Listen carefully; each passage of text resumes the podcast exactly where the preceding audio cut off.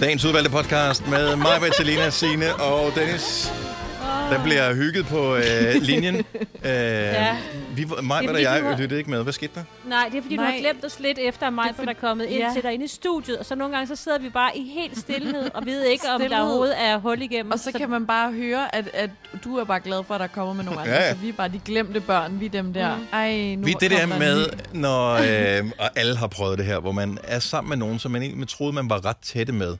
Det kan være, at man er til en festival eksempelvis. Så går man sammen med en eller anden, det er måske en kollega eller noget, så møder den person, man er sammen med, nogle andre personer, som vedkommende har gået i klasse med. Så du har intet til fælles med den gruppe personer, du møder, og så er det jo helt glemt. Ja, det er også. Og det er meget Signe. Ja, det er jer to. Ja. Så nu... Men sådan skal det ikke være. Nej. Så jeg kommer ikke i morgen. Meget... Nej. Skide godt. Ja. Så kommer du til gengæld, og så kan Signe, at jeg sidder og føler sig. Du får lidt ekstra special. Hallo. Se, hvordan det er. Hallo. Nå. Fordi der var helt stille, så jeg blev nødt til at være sådan, hallo? Hallo. Hallo. Ja, vi skulle lige være klar til at optage intro til podcasten. Ja. Hvad skal den hedde? Ja, det er jo et rigtig godt spørgsmål, Celina. Har du nogen idéer? Det skal hedde noget med noget, der er gået stykker, ikke? Eller et eller andet. Eller noget, der er kommet sammen. Altså, gensynsglæde, eller sådan et eller andet. Eller noget med en knaldemuskel. Knaldemusklen, skal den bare hedde. Ja. Jeg ved, knaldemusklen. Jeg ved ikke. Knaldekødet. Jeg synes det.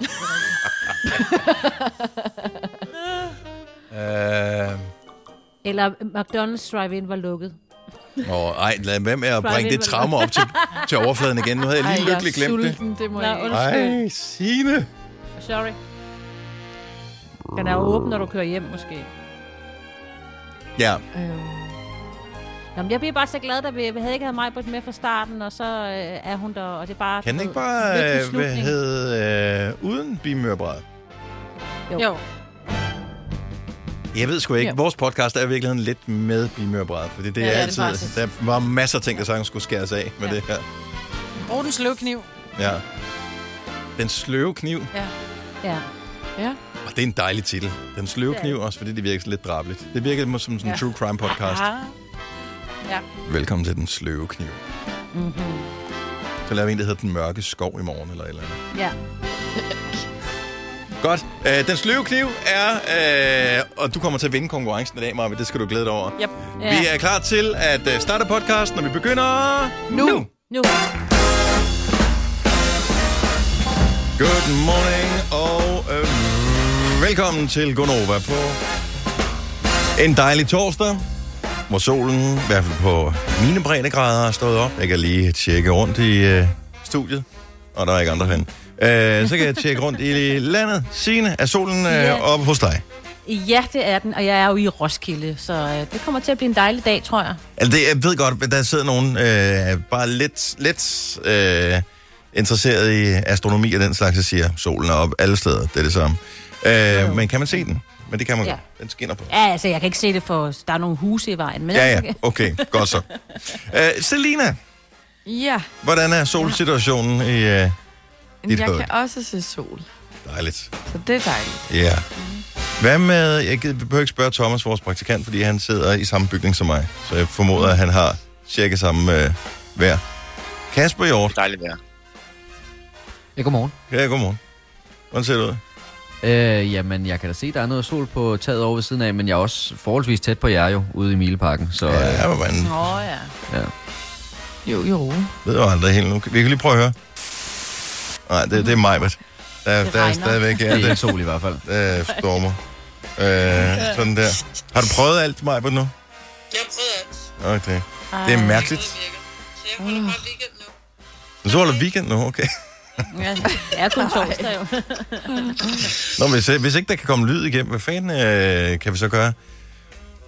Det er det der med, altså, det er jo det, alle IT-afdelinger har kæmpet med i det her lockdown. Det er, når et eller andet mig, hun kan kun se mit øje og mit hoved, fordi vi er lige på FaceTime, jeg holder telefonen op til mikrofonen nu her. Det er meget mærkeligt. Hvad hedder det?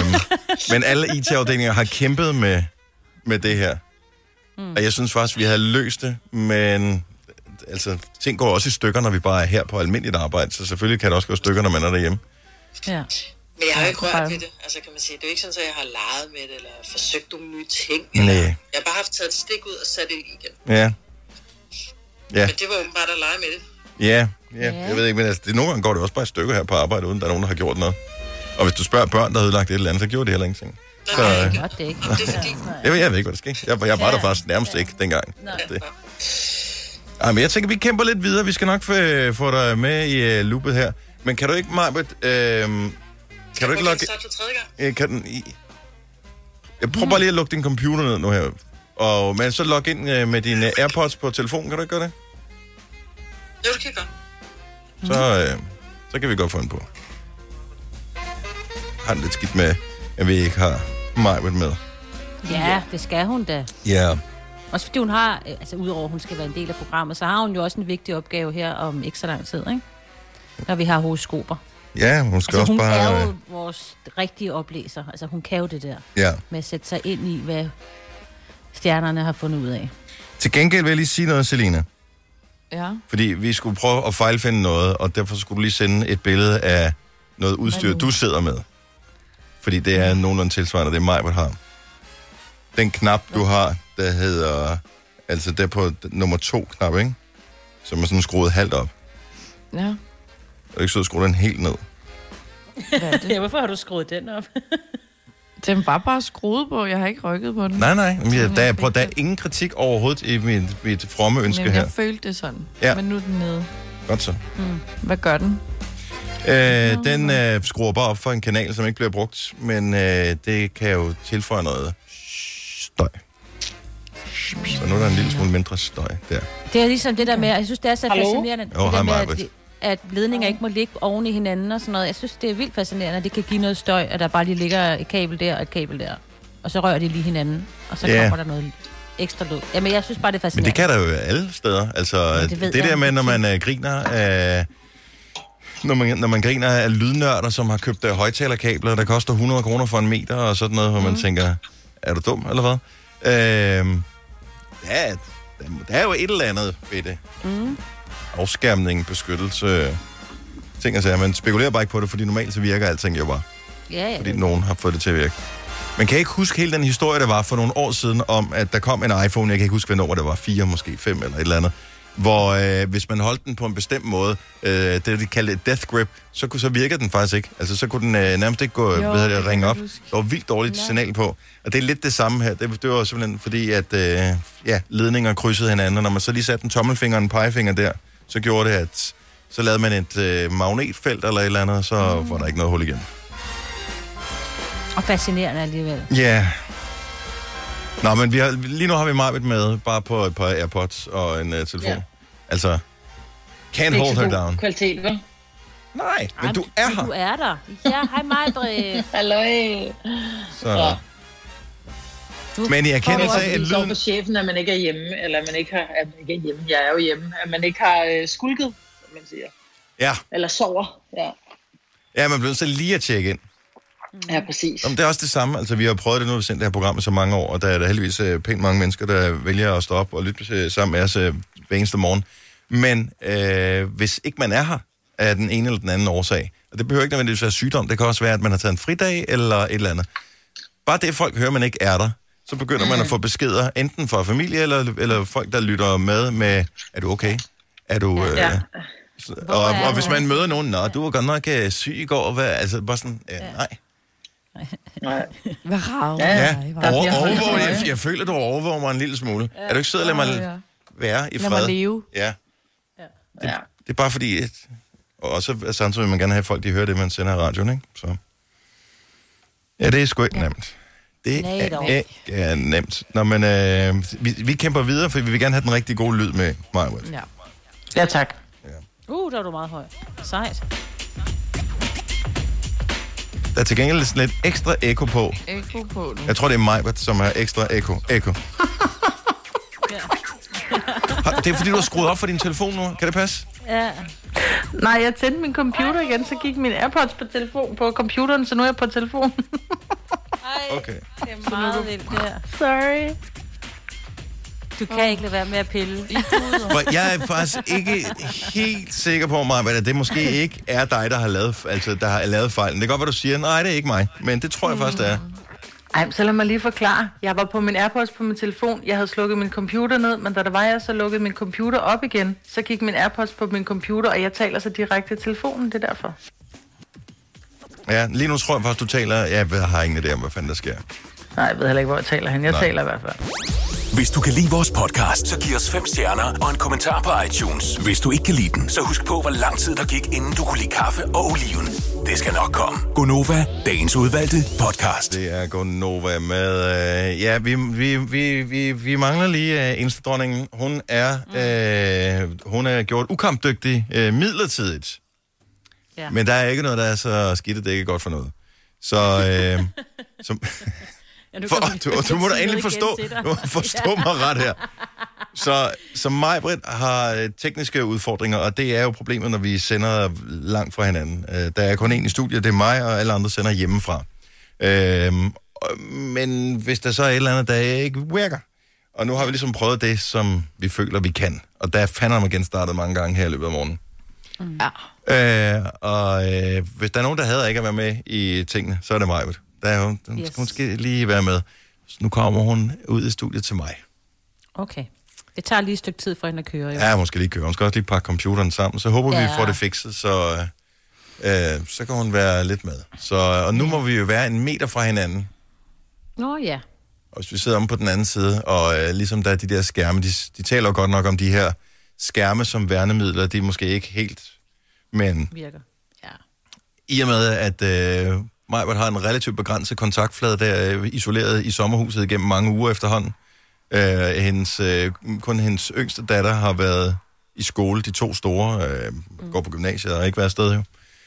Så jeg tænker, at må det ikke, at det er rimelig sikkert at invitere hende ind i Norges studie? Jo. Vi skal ikke hoste på hinanden og slikke på hinanden. Nej, men får lyst, fordi det er lang tid siden, jeg har set hende. Ja, det er det. Og det der med at give en kram, det er også det, der er så hårdt, når man ser nogen, man ikke har set lang tid, og man har bare lyst til lige at mærke, de er der, og de har en puls, ikke? Jeg solgte noget på DBA i går, en højtaler, som... jeg kom af, jo tak skal du have. Og det giver mening i forhold til det, vi lige taler om her, med, fordi så kommer den her person, den her dame, som skal kigge på den her højtaler, kommer så ind i min lejlighed, og man bliver nødt til at deklarere lige med det samme, ja, jeg kommer ikke til at give dig hånd eller noget som helst, og sådan er tiden jo netop nu. Og jeg føler, hver eneste gang, man nævner det der, så er det sådan lidt underforstået, at enten at jeg har corona, så du skal nok ikke røre ved mig, eller at du ligner en, der har corona, så jeg har ikke lyst til at røre ved dig, men du må gerne købe mit produkt. Ja. Det er sådan lidt, jeg gider ikke at røre ved dig. Nej. Jeg synes, du er lidt ulækker. Jeg bryder mig ikke om hele den der fornemmelse der, med at... Den der måde, hvor man bare er vant til at hilse på folk, med at lige stikke lappen frem, goddag, velkommen. Også selvom det bare er en eller anden, der skal købe noget, men et eller andet med gammelt, man har sat til selv. Jeg så i fjernsyn her den anden dag, der havde de sådan noget værre, du ved, så er de ude og besøge nogle forskellige mennesker. Ham her, han havde lavet, jeg kan ikke huske, han lavede bambusser, fordi du var til panderne. Og så hende værverden, hun siger sådan lidt, du ved, og tak fordi du havde lyst til at lige komme. Og man kunne se, at han var lige på vej over for at give hånden, og så kom han i tanke om det, og det blev sådan helt akavet. Jeg tænkte, den der scene burde de lige tage om, ikke? Fordi man bliver sådan helt, nej, du må ikke! Altså han...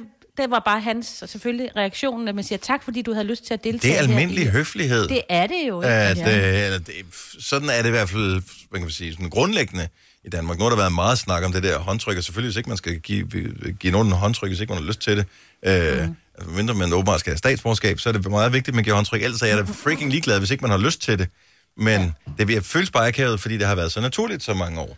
Ja, lige præcis. Ja, det er bare sådan en refleks, at man lige stikker lappen frem. Har vi noget imod at slippe for håndtrykket? Altså, når alt kommer til alt, har man noget imod at slippe for håndtrykket og for kram, og altså, der er en masse ting, der bliver udfaset. Ej, ikke kram.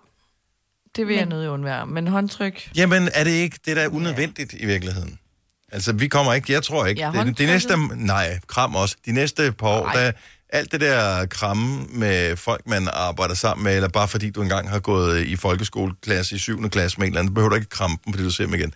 Det tænker jeg, det kommer nok til at uddø nu her. Og det er måske også meget rart. Så krammer man med dem, man har tæt på, ikke? Nå, man er da klar. Og det her er jo, det er jo den største gave til hele MeToo-bevægelsen overhovedet. Jo, men der er der ingen tvivl længere. Nej, altså, der er ikke nogen, du kan ikke tvivle på. Nogle gange har vi jo haft kunstnere i studiet, og man er lidt i tvivl om, at de krammer jo altid. Og Celina, du har jo også oplevet det der med, at du har ikke mødt dem før, men de krammer alle, og det er sådan lidt akavet. Det slipper du for nu jo. Især det der med, hvis du er en del af en gruppe, som er på kram med en anden gruppe. Mm. Men du er ny i gruppen der. Så når du møder den anden gruppe, som krammer alle dem, som de plejede at kende, men så er du med, så er du kommet lidt med som det tynde øl, så er det sådan lidt, okay, kram alle sammen. Goddagen til hånden til dig. Ja, så er det federe, der bare ikke nogen, der får noget. Den kan jeg godt følge. Det er lidt ligesom at dele flødeboller ud til fødselsdag, og så, jeg har godt nok talt forkert, der mangler en, og det er ikke mig, der kommer til at ikke skulle have en, i hvert fald, for det er mig, der har fødselsdag. Men kan vi ikke være enige om en ting? Det der med at give albue eller sådan noget, det skal også stoppe. Ja, men det er også simpelthen så dumt. Det er sådan der, så bare lige lave en vinker og sige dag. Ja, altså, det gjorde min svigerfamilie nemlig i lørdags, fordi jeg sagde, vi krammer ikke, fordi min svigerfar, han har ikke specielt godt hjerte, og jeg ville bare ikke kramme dem. Altså, han er sød og rart, ikke sådan? Funktionen af hjertet. Ja. Og så var de sådan lidt, og så begyndte de at ville give albuer, og jeg spørger sådan, kan vi bare vinke til hinanden, i stedet for at lave en luftkrammer eller sådan et eller andet, det andet, bare så altså, hvis, altså, vi er enige om, så længe man kan tale, så kan man bare sige, hej, velkommen til, dejligt at se jer. Farvel igen, nu går I. Ja. Men I ved jo godt, der er jo intet, der siger hjertelig velkommen som en albue. Så ord er jo simpelthen bare ikke... Nej, men man har jo opfundet et ord. Et ord i mange år har jo eksisteret for at beskrive den følelse, der er, når et voksen menneske stikker en albue frem til et andet voksen menneske, hvorefter de berører hinanden uden på tøjet. Ordet er noller. Og, og det skal jeg bare ikke være en del af, tak. Altså, nej, det er bare, skal jeg bare ikke bede om. Den klub, den kan jeg have helt for jer selv. Så det bliver nej tak herfra. Hvis du er en rigtig rebel, så lytter du til vores morgenradio-podcast om aftenen. GoNova, dagens udvalgte podcast. GoNova her med... Mai-Britt er på vej til fysisk at være her. Jeg ved faktisk ikke rigtig, hvordan jeg har det med det. Og så har vi Signe og Celina med hjemmefra, som vi plejer. Tekniske udfordringer, det skal løses alligevel. Mai-Britt kommer herud. Vi holder god afstand i studiet. Jeg er faktisk ikke nervøs for det overhovedet. Men det virker akavet, fordi man bliver skeptisk. Fordi man har været vant til, hvordan det er. Altså, vi kan også placere hende i en anden studie, og så køre det på en linje derfra. Det har jeg ikke besluttet om for endnu. Det er også, hvad hun selv føler sig tryg ved. Men det er mærkeligt. Altså, der er få mennesker, jeg stoler mere på, end jer. Altså, Mai-Britt og Celina og Signe. Ja. Og Kasper måske også. Vi er ikke vores praktikant, Thomas. Der er ikke meget tillid der. Han er et dejligt menneske, men jeg vil ikke låne ham... en halv triller. Grunden til, at han ikke siger noget, det er, fordi han er travlt med at tage telefoner, for det er tid til horoskoper. Ja. Hver torsdag på den her tid, der kigger vi lige på, hvordan stjernerne står for dig. Og det er jo så usædvanligt heldigt, at horoskoperne, lad os nu sige, at vi får en igennem, som er, nu siger jeg bare løve, for jeg selv er løve, så skal alle løver lige spidse deres ører en gang. Og så skal de høre efter, fordi det er et horoskop, som gælder på alle med det pågældende stjernetegn. Men lad os tage en tur til Solrød for at starte festen her til morgen. Rikke, godmorgen. Hvad så? Har du tekniske problemer i dag, eller er du nogenlunde godt kørende? Jeg er rimelig godt kørende. Du er godt kørende. Hvad skal du lave i dag? Skal du bruge nogle former for teknik? Det regner jeg ikke med, jeg skal. Okay, hvad skal du lave? Ved et eller andet formål med at stå tidligt op? Jeg skal på arbejde, fordi jeg er pædagog. Okay. Ja. Så jeg skal lige ud og være sammen med en masse dejlige børn. Ja, og du skal mødes med sådan i virkeligheden, og det bliver vel dejligt? Ja, det bliver rigtig dejligt. Rikke, så er det jo meget rart lige at vide, hvordan stjernerne står for dig. Celina, hun sidder med 12 fine horoskoper. Hun skal bare vide, hvilket stjernetegn du er født i. Jeg er krebs. Oha. Krebs. Okay. Og sådan en frækket. Kommer her. Stjernerne fornemmer, at du er ekstra glad i øjeblikket. Det er vist noget med ham, Allan fra arbejdet, er der ikke? Du er forelsket, og når du ser Allan til jeres daglige computermøder, så glemmer du fuldstændig at høre, hvad din chef siger. Du føler faktisk lidt, at det samme sker for Allan. Det er blevet tid til at tage næste skridt. Fortæl Allan, hvordan du har det, og forfør ham med en lille bitte sød mail om, hvad du vil gøre ved ham, når I endelig kan ses igen. Desværre bliver du bare lidt for ivrig og ophidset af fantasierne, så du opdager ikke, at Allan er skiftet ud med alle i modtagerfeltet. God torsdag, fumlefinger. Okay, så teknikproblemer på vej for dig, Rikke. Beklager. Det er jo, ja. Ja. Så er det godt, jeg ikke sidder ved en computer dagligt. Ja, det tror jeg. Rikke, god dag. I lige måde, ikke? Tak. Og tak for et godt program. Tak skal du have. Hej. Tak. Hej. Hvor var hun i øvrigt sød at høre på. Ja, det var sådan, at jeg tænkte, hvis jeg havde brug for nogen til at passe mine børn, helt så måtte hun gerne passe mine. Det ville jeg være helt tryg ved. Søren fra Strøby, godmorgen. Godmorgen. Der er til gengæld ikke særlig godt hul igennem til dig. Hvad er du? Det lyder som om, du er ude i en snestorm. Ja, jeg kører ned i Roskilde. Ja, ved du hvad? Jeg tror sgu lige, vi må trække stikket på den her, så må vi lige tale med en, som... det var ærgerligt. Ja, vi kan høre. Der var for meget larm på her. Yeah. Så tager vi bare til Frederiksberg i stedet, for der plejer ikke at være lige så meget larm som Strøby. Vi har Ditte med. Godmorgen, Ditte. Godmorgen. Der er lidt mere ro på Frederiksberg her til morgen, kan vi høre. Ja. Ja, det var måske. Hvad skal du i dag? Jeg skal være hjemme, jeg er på barsel. Nå, ej, hvor skønt. Er babyen kommet til verden, eller er det noget, der er på vej? Ja. Han sidder her, han er 8 måneder nu. Nå. Hvor lang tid barsel har du tilbage? 2 måneder næsten. Er du klar på at komme ud og møde andre mennesker? Nej, det er ikke rigtigt. Nej. Har du der... Skal du bare arbejde hjemmefra, når du er færdig med barsel, eller hvad? Nej, jeg vinduesputter. Det bliver svært. Ja. Det kan man vel. Du kan vel godt ordne Windows hjemmefra med Teams. Ja, min egen. Ja. Jeg forstår det godt, Dennis. Nå, Ditte, hvad er dit stjernetegn? Jeg er jomfru. Lad os... Jomfru. Yes, den kommer her. Sikke mange klokken slår, træt den slag, tiden går. Gæt engang, min lille ven, hvor vi nu skal hen. Er ikke udenlands, desværre. Tick-tock on the clock, but the party don't stop. Jo, festen er slut lige for nu. Vil du ikke være sød og give stjernerne 2 sekunder, hvor du ikke tænker på musik, så stjernerne lige kan få lidt ro til at tyde de stjernetegn? And I was like, baby, baby, baby, oh, det var da utroligt. Nå, der er i hvert fald en masse god musik i vente. PS, du ser dejlig ud i dag. Hvis det hjælper til, at du vil synge det. Ej, jeg driller. Du ser altid dejlig ud. Nå, ja. Det lyder som en klassegod for en, der har fået lidt armejern. God fornøjelse med det sidste af barsen, Ditte. Tak, fordi du gad være med. Jo. Tak for det. Hej igen. Okay. Lige måde, hej. Og vi kan godt lige nå en mere. Kan vi ikke? Hvad siger klokken? Jo. Vi kan godt lige nå en mere. En lille en. Jeg ved ikke, hvor store de er, de forskellige, der er med her. Ej, det må du da kunne fornemme. Stine, godmorgen. Godmorgen. Hvor høj er du? Hvor høj er jeg? Ja. 1,80. Vi skulle bruge en lille en, altså. Jeg ved ikke. Er det en lille dog, Celina? Nej, vi kan godt klemme dig ind. Okay, fint nok. Godmorgen, Stine. Ja, godmorgen. Og du er på vej på arbejde, kan vi fornemme? Jeg er faktisk lige kun 200 meter fra arbejde, så triller jeg ind på parkeringspladsen. Okay, men så skal vi jo lige få råbet os lidt. Nej, jeg skal da først møde klokken 7, så jeg har da masser af tid. Det har vi ikke. Vi skal holde en fest og alt muligt inden klokken bliver 7. Ja. Stine, hvad er dit stjernetegn? Jeg er tyr. Lad os få tyrens horoskop. Tyren kommer her. Frode, Kurt eller måske Arnold. Ja, de gode gamle navne er på vej tilbage, og det er efterhånden mere normalt at være til Ibs barnedåb end for eksempel Søren og Thomas. De to.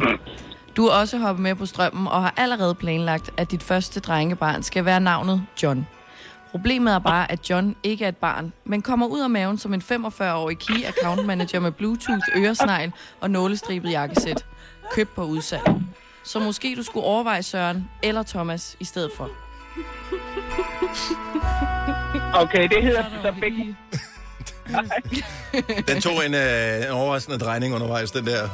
Det bliver en interessant. Jeg tror bare, jeg holder mig til de 3, jeg har så. Ja, det lyder godt. Det er en god idé. Tak for ringen, Stine. Kan du have en dejlig dag? Ja, lige måde du. Hej. Tak, hej. Hej. Jeg elsker, når man får en lige måde du, så ved man godt. Ja. Vi har ikke mere at tale om. Det der du, det siger bare så meget, ikke? Ja, den er fint, du. Vidste du, at denne podcast er lavet helt uden brug af kunstige sødestoffer? GoNova, dagens udvalgte podcast. Bam, bam, godmorgen. Klokken er 7.07. Hold da op, mand. Det lød lige så godt, som hvis hun var her i studiet. Ja. En gang til, Marve. Sådan der. Mm.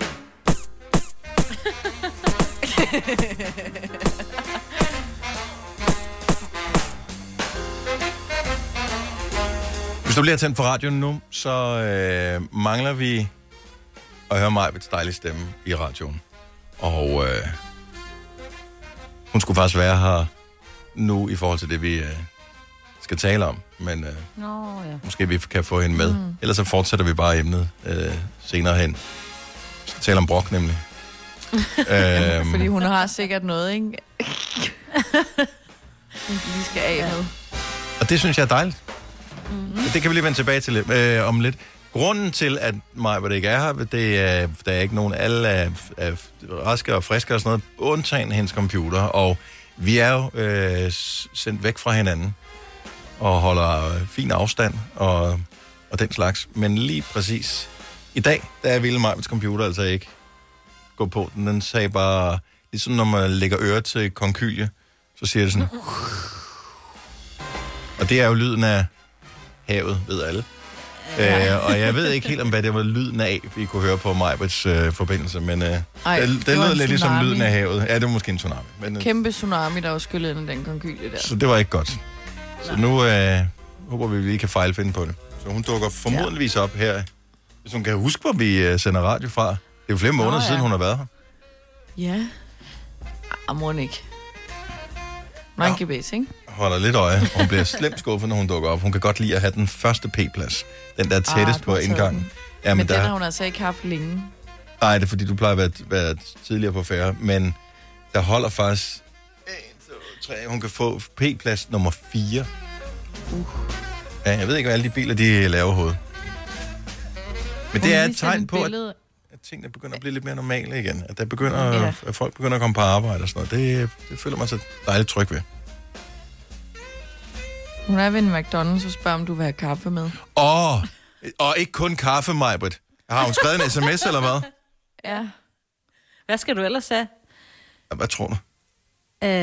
Hvad kan man få om morgenen? Noget med flødeskum eller hvad? De der morgenmadsprodukter, hvad de hedder. McMuffin? Ja. Nej, er der ikke noget sådan noget, der hedder McToast? Ja, den er kedelig. McToast. McMuffin med æg. Ej, jeg elsker toast. McMuffin med æg. Ej. Mm. Og hvad kan man mere få? Om morgenen. Mm. Men deres milkshakes, de er faktisk gode.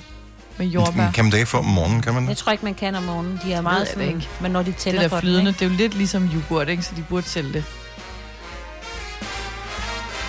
Nu skriver hun. Nå, fuck.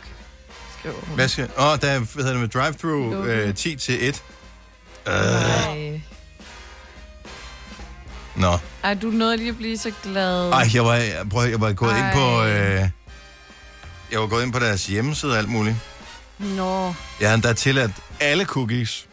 Ja. Det er det nye, hvor man kan vælge cookies til eller fra. Hvad var det for? Det var efter DMI havde haft sådan en ind på DMI's hjemmeside. Der havde de ikke deklareret de der cookies ordentligt. Og det var faldet nogen for brystet, fordi man skal tillade du cookies, og man kan åbenbart ikke vælge til eller fra. Og nu skal man lige pludselig, har ikke lagt mærke til det, når man går ind på alle hjemmesider, så skal du vælge, hvilke cookies du har. Nu er der tracking cookies, og så er der sådan nogle, husk dine indstillinger cookies, og nogle andre cookies på alle hjemmesider. Det er bare sådan, jamen, nej, nu tager det endnu længere tid. Jeg vil ikke have en pop-up. Vis mig hjemmesiden. Pretty please. Og nu er vi hen ved det hele, det handler om. Brok. Jeg så en undersøgelse, og der kunne jeg da lige have dykket ned og have læst hele undersøgelsen, jeg læste på overskriften. Det må være rigeligt. 86% af voksne britter elsker at brokke sig. Ja. Jeg synes jo, det umiddelbart lyder som et højt tal. Når jeg så tænker over det, så bliver det sådan lidt, hvis man laver det om til danskere, passer det ikke meget godt? Jo, vi kan også brokke os over vejret og sådan noget. Ah. Det, jeg synes er vildt, det er, at de bruger ordet elsker. At man elsker lige frem og brokke sig. Det synes jeg er ret vildt. At man kan lide det, eller man synes om, eller det gør en sådan eller gør det bedre tit, men det man elsker at brokke sig. 70 11 9000. Elsker du at brokke dig, eller hader du at høre på folk, der elsker at brokke sig? Er det for stort et spørgsmål? Ja. Nej, fordi man kan jo relatere til begge. Det kan jeg i hvert fald. Det er jo nemt, altså det er jo nemme løsning at brokke sig, i stedet for, det er jo oftest, hvis der opstår et eller andet problem, det kan jeg da kende for mig selv. Et eller andet, der har med voksenlivet at gøre, jeg simpelthen helst bare vil feje ind under gulvtæppet, så brokker jeg mig bare over det. Mm. Oftest til min far. Og så brokker han så over, jeg brokker mig. Ja, det er jo ikke særlig konstruktivt. Det må du sige til din far. Der må han være lidt mere konstruktiv til sin tilgang til din brok. Ja. Fordi brok er det vel... Jeg synes, brok kan vel godt være positivt. Det, nogle gange er det bare et spørgsmål om, at man tumler med en masse tanker, som så kommer ud. Måske ikke så elegant, men så får man ligesom, så får man luftet ud for det. Men det er ikke, fordi man er nødvendigvis så sur. Altså, bare fordi jeg brokker mig over et eller andet. Jeg vil eksempelvis gerne brokke mig over den nyhed, du havde med her med FOA, som har sendt en pressemeddelelse ud med en analyse, de selv har lavet. Og det er jo dejligt, at vi har undersøgt noget, hvor vi havde en formodning om, at det talte os op. Så, og her er resultatet. Nu skal I høre, børnene bliver gladere, fordi der er færre børn per pædagog. Det kunne også tænkes, at far og mor var mere hjemme, at det måske var derfor, at børnene var glade. Ja. Men du ved. Så derfor vil jeg gerne brokke mig over, at nogle gange så hører man sådan nogle analyser, hvor man tænker, at det skulle fandme også godt. Og det er ikke for at tage noget for pædagogerne, fordi det er da helt sikkert et fantastisk arbejde, de gør. Men, samtidig så vil jeg gerne brokke mig over FOA, som jeg synes bare får en for hurtig konklusion, fordi at man kunne konkludere alt muligt andet ud fra den undersøgelse også. Ja. Er der mere? Jeg elsker at brokke mig. Jeg elsker, for jeg står op til at gå i seng. Jeg elsker at brokke mig. Det er rigtigt. Ja, du gør men det faktisk ikke så meget. Jo, altså, jeg laver nærmest ikke andet end at brokke mig. Bliver du gladere? Ja. Jeg bliver gladere af at brokke mig, fordi jeg føler, jeg har ret. Og især hvis ikke nogen siger mig imod. Ja, det er rigtigt. Christian fra Holbæk, godmorgen. Godmorgen. Er du en brokkerøv? Nej, det er jeg godt nok ikke. Men... Jeg brokker mig ikke ret meget, men når der endelig er noget at brokke over, så elsker jeg virkelig at brokke mig. Men er det fordi, du gerne vil have, at der så kommer en løsning på det, du brokker dig over, eller er det bare for at komme af med det? Ja, altså, løsningen er jo altid meget rart, ikke? Men altså, det er sgu nok mere det der med at komme ud med det, tror jeg. Og har du det på samme måde som mig? Nogle gange, når man brokker sig over ting, især hvis ingen siger en imod, så føler man faktisk lidt, at man har ret, ikke? Nej, men jeg føler, jeg har ret, hvis ikke nogen siger mig imod. Så er det lidt. Jeg føler lidt, hvis ikke der er nogen, der siger mig imod, så kan det ligegyldigt, det bliver brokser, så får man ikke noget ud af det. Ja, jo, altså... Man brokker så ikke uden et publikum, jo. Man skal altid have publikum at brokser med til. Jamen, det er jo det. Man er ikke sød for sig selv at brokser, det kommer der ikke noget ud af. Nej, fordi så bliver det bittert nemlig. Så er det sådan lidt, så virker man bare som en 80-årig gammel mand ved et plejehjem, der virkelig har det nederen, ikke? Sådan en, der bare siger, hver eneste gang, der sker et eller andet, der går en lidt imod, sådan, Og det er også fordi, at snørbåndet var lidt for stramt. Skal jeg binde op igen, ikke? Det er jo... Og broks over vejret giver heller ikke nogen mening, men broks over ting, hvor man tænker, hvis nogen havde tænkt lige så klogt som mig, så var det her aldrig sket. Jamen, det gør jeg generelt ikke. Altså, jeg har en meget, hvad kan man sige, jeg hinder hjemmeudgave for en ligeglad holdning til mange ting, men det er fordi, der er så mange ting, det rager over mig. Jeg er bedøvende ligeglad, ikke? Så jeg gider ikke engang at brokke mig over det. Men når du brokker dig, så ved du, så er det passion, det er ægte kærlighed. Når jeg brokker, præcis. Så kommer man op i det, ikke? Vi er så meget på bølgelængde, Christian. Tak for ringet, ha' en dejlig dag. I lige måde. Tak skal du have, hej. Hej. Har du, nu skal vi se her, er det den der? Har du din dut?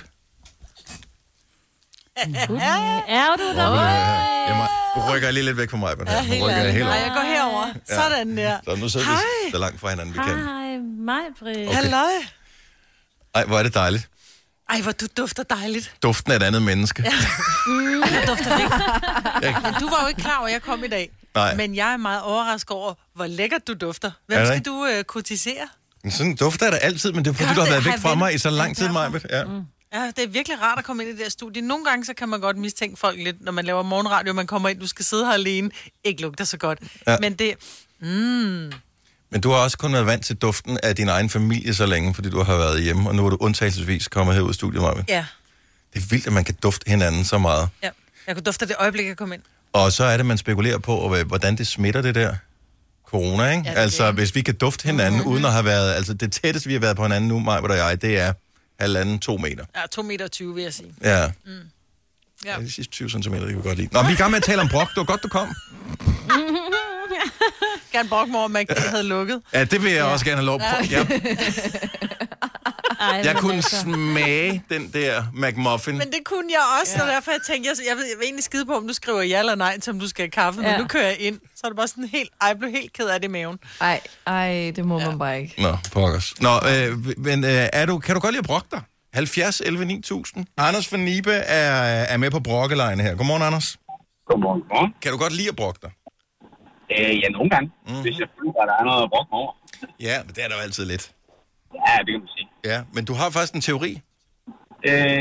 Jamen altså, det er det der med, at du ved, fjenders fjender, det er en ven, ikke? Så hvis man har et eller andet fælles standpunkt om, at der er noget lort, jamen så skaber det et eller andet sammenhold, at man kan brokke sig over det samme.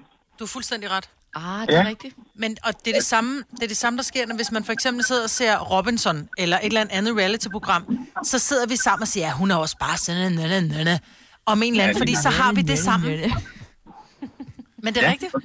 Du har ret. Men det kan godt eskalere, så det bare kommer til at blive brok uden retning et eller andet sted, ikke? Sådan at det er ikke rigtig noget, der skal gøres noget ved, eller det er ikke noget, man forventer, at der er nogen, der kan gøre noget ved. Det er bare rart at brokke sig over det. Men, og grunden til, og du er fuldstændig ret i det her, tror jeg, men det, der er ulogisk, det er, at man kan opnå nøjagtigt den samme følelse ved at gøre det helt modsat, ved at tale godt om nogen. Altså, det burde man jo teoretisk set kunne, at tale nogen op, i stedet for at tale nogen ned. Ja, det er rigtigt, det er rigtigt. Men hvis du taler nogen... Så er det der brok der, det er bare rart, fordi det ligesom løsner op for et eller andet, nogle frustrationer, ikke? Og det giver noget luft på en måde. Men jeg tror også, hvis man taler nogen... Men lad os nu sige, du og jeg, vi sad og så et eller andet program, og vi sidder og siger, hold kæft, hvor er de bare fantastiske, de der to. Ej, se hvor godt deres ægteskab fungerer. Det er virkelig vidunderligt. Så sidder man lidt egentlig og siger, at det gør vores ikke. Men hvis vi nu omvendt sidder og siger, hold kæft, hvor de bare... Det er jo helt galt, det der ægteskab, og det er godt, vi har det dejligt sammen, ikke, Musse? Ja. Jeg tror, vi får det bedre med os selv ved at gøre andre dårligere. Er det det, der sker? Ja, der er også en årsag til, at luksusfælden er så populært, ikke? Jo. Vi vil rigtig sidde og sige, hold kæft, man godt, jeg har styr på mit shit. Man får det så godt med sig selv lige pludselig. Ja, det er rigtigt. Det forklarer også Paradise, ikke? Jo. Ej, hov. Tak for ringet, Anders. Dejligt at høre fra dig. Tak. Hej. God dag. I lige måde. Vi har Bianca fra Næstved med. Godmorgen, Bianca. Godmorgen. Du elsker at brokke det. Ja, for helvede. Der er ikke noget bedre. I love it. Men er du klar over, altså føler du nogle gange, at du måske brokker dig for meget? Prøv at høre, det hører jeg altid, men det er mit mellemnavn, det er frøken Brok. Sådan er det bare. Oh. Du synes ikke, du føler ikke, det er et problem? Nej. Hvorfor skulle det være et problem? Nej. Men sætter du en ære i det? Både og. Nu skal jeg jo ikke gøre mig heldig, for det er jeg sgu ikke, men... Jeg synes bare, at når jeg er på arbejde, så er mit professionelle, jeg snakker pænt, jeg bander ikke og alle de her ting. Og når jeg kommer hjem, så ligger jeg den der søde fisefornemme Bianca på arbejde, hun bliver lagt på hylden. Mm-hmm. Og så kommer bandensjakken frem. Men Bianca, har du børn? Har du mand og børn? Nej, jeg har børn og børnebørn. Okay. Jeg skal med en mand. Jeg klarer det selv. Jeg er alkoholen. I wonder why, honey. Så snart man tager BH'en af, så er det bare så kraftedme og sådan noget lort. Så det er alle dem, du ikke er nært relateret til, som får den bedste udgave. Og så når du kommer hjem, så kan de bare give fanden i helvede. Jamen altså alle. Sådan er vi jo alle sammen. Min mor fik da en skideball i går over min mormor, fordi min mormor ikke kan høre en skid. Ja. Altså, så kommer frøken Brok frem igen. Ja, men altså, det er alle. Selv mine barn. Mm. Jeg kan mærke, vi får sådan lidt halv for dig, Bianca, for du tør godt være lidt brokke sammen med os. Men jeg tør også godt sige pænt farvel til dig, men tak for ringet. Hej, Bianca. Hej. Mads fra Kastrup har en speciel slags brok, han holder meget af. Godmorgen, Mads. Godmorgen. Så en helt særlig slags brok, som du kalder... Jeg ved ikke, om det er det rigtige ord, men karma-brok, det ved det der med, nogle gange så brokker min kone så over et eller andet, og så ugen efter så gør hun selv det samme, så kan jeg godt lige stikke til en sådan med slet og sige noget. Den laver vi hele tiden. Var det ikke noget med, at du selv sagde det der sidste uge? Det er det, vi lever af herinde. Ja, vi gør det hele tiden. Og jeg tror også bare, at kvinder brokker sig lidt mere end mænd. Hvad for noget? Hvad? Ja. Hvad? Vi er bare i undertal, Mads. Ja, det er ikke... Der er et rigtigt sted og rigtig tid at sige sådan noget. Lige nu var ikke det her tidspunkt. Nej, det var ikke et rigtigt sted igennem nu. Ja, det gør jeg. Nå, men det tror jeg er en god ting, fordi altså, mænd, de tør jo De tør nærmest ikke sige noget. Hvis du lægger mærke til det, så tager du en mandefag som blinkenslager. Så er det sådan noget, de går altid ud frem i strækken og sådan noget, ikke? Mm-hmm. Men de får aldrig noget ud af det. Det er altid kvinderne, der ender med at vinde deres sag. Og det er sådan, at mænd, de er bange for kvinder. Så hvis de har en kvindelig leder, så tør de ikke sige noget. Og det er... Jeg ved ikke, hvor tit hører du en mand vinde en diskussion ude i supermarkedet. Det er bare sådan, okay, jeg kunne ned og hente mælken. Ja. Men det er også fordi mænd er sådan lidt en andertal, ikke? Det er sådan lidt, hvor kvinder vi er listige. Eller nogle kvinder er listige. Ja. Og det er det, der er så skidesvært, ikke? Fordi... Så var der karma-brok igen, som vi skulle snakke om der. Mads, tak for ringet. Jeg håber, at du trods alt får bare lidt ret i noget, du siger på et tidspunkt. Også hvis du møder en kvinde på din vej. Jamen, det tror jeg. Ja. Jeg hæber på dig. God dag, tak for ringet. Lige meget. Tak, hej. Ja, dag. Du lytter til en podcast. Godt for dig. GoNova, dagens udvalgte podcast. Det er GoNova med Mai-Britt, Catalina, Signe og Dennis. Mai-Britt er jo rent fysisk kommet her i studiet sammen med mig lige nu. Men lige nu, der er hun faktisk ikke i studiet. Mm. Fordi hun er ude at hente kaffe. Nå, så hun glemte tiden. Og ja, men det der jo sker, det er jo, at hun har været vant til at være hjemme så længe, hvor kaffemaskinen er lige ved siden af, hvad kan man sige, studiet eller spisebordet, hvor man sidder og sender radio. Så nu skifter jeg lige over. Men mindre hun har gået i gang med at støvsuge også. Nej, det kan godt være. Jeg tror, hun har glemt, hvor langt der er ud til kaffemaskinen, og hvor langsom vores kaffemaskine er i forhold til hendes egen. Nu har jeg skiftet over, så vi nu... jeg kunne se før på vores Sonos ude i køkkenet her på radioen, der spillede den Voice, men nu har jeg sat den over på Nova, så nu kan hun om lidt høre, at vi faktisk er i gang i radioen. Nu kommer hun løbende der med sin kopper. Nej. Så skal hun jo til at vaske gulvet også. Jo. Stille og roligt. Lad du mærke til mig, at pludselig så kom der Nova ud af højtaleren, og vi var på. Ja, nå, godt nok. Hej. Så er man. Vi snakker om det der, når man er hjemme, man er vant til, ting tager den tid, som det nu engang tager derhjemme med. Toiletbesøg er lynhurtigt, fordi toilettet er lige rundt om hjørnet, og man skal ikke vente på en kollega, er færdig med at vaske hænder og alt sådan noget. Kaffemaskinen, det er også bare lynhurtigt, men... Ja. Og nu det var en meget, meget kort pause. Ja, nu skulle du pludselig helt ud og helt tilbage igen. Ja, hej. Men vi er professionelle som altid. Altid. Men i morgen er du tilbage i sommerhuset igen. Ja, til vanlig tid. Ja. Hvordan følte det at være her? Ved du hvad, som jeg sagde før, det der med at komme ind og se dig lige til at stamme, så sådan, hvor dufter du dejligt. Men så det var vist sådan en storordnet ting, som jeg sagde til dig. Jeg blev nærmest helt grødlerbil, da jeg så det, fordi jeg har virkelig, og det må jeg bare indrømme, jeg har fandme savnet dig, og jeg har savnet at være her, og det er jo fantastisk, at man bare vælter ud af sengen, lige tager et hurtigt bad, det tager en halv time, fra man står op, til man rent faktisk er på arbejdet. Men det her med, hold kæft for, har jeg savnet dig. Det troede jeg ikke. Nej. Det troede jeg faktisk ikke. Nej. Det kom lidt bagpå. Ja. Det er også dejligt, det bliver, men det er dejligt lige at få sådan et, nu kan vi lave den her, når vi er færdige, Mai-Britt, og vi skal også, det er sgu hyggeligt, vi skal se sådan noget mere, vi må lige finde en dag, hvor det passer, og sådan noget. En gang i september. En gang i september. Nej, hvor er det rart at have nogen herinde i studiet. Ja. En stor dag. For arbejdspladsen her, vi er jo ikke så mange, der er tilbage igen. Vi har vores praktikant Thomas, som sidder ude på redaktionen, ene mand derude. Vi har Martin, som laver nyheder til nogle af vores andre radiostationer. Han sidder i studiet over for os. Så har vi Poppe 5-studiet, som ligger lige 20 meter nede af gangen, og yderligere et eller andet 35 meter nede af gangen, der ligger Radio 100-studiet, og så har vi Voice til den anden side. Så Pop og Radio 100, der er folk inde i. Og i Voice-studiet, de sender alle sammen hjemmefra. Der har ikke været nogen herude i 2 måneder, tror jeg. Nej. Er der nogen, der fodrer deres fisk? Der er nogen, der fodrer fisk, og der er kommet flere fisk. Jeg ved ikke, hvor de fisk er kommet fra. Og det er jo fordi, nu har de endelig fået fred, så det er da klart, der er kommet flere fisk. Nå ja, der er ikke nogen, der overvåger dem, så tænker nu gør vi det kraftedeme. Men nej, den store ting for nylig, det var i mandags, der blev der skiftet et skilt, der har været, det har du ikke set meget ved, men et skilt, der har været i køkkenet, hvor der står maks 2 personer. Og det blev skiftet til maks 4 personer. Ja, og det var bare sådan, at jeg bare tænkte, det begynder at nærme sig sådan på vej tilbage. Og kan I huske bare for... Jamen, få måneder siden, da vores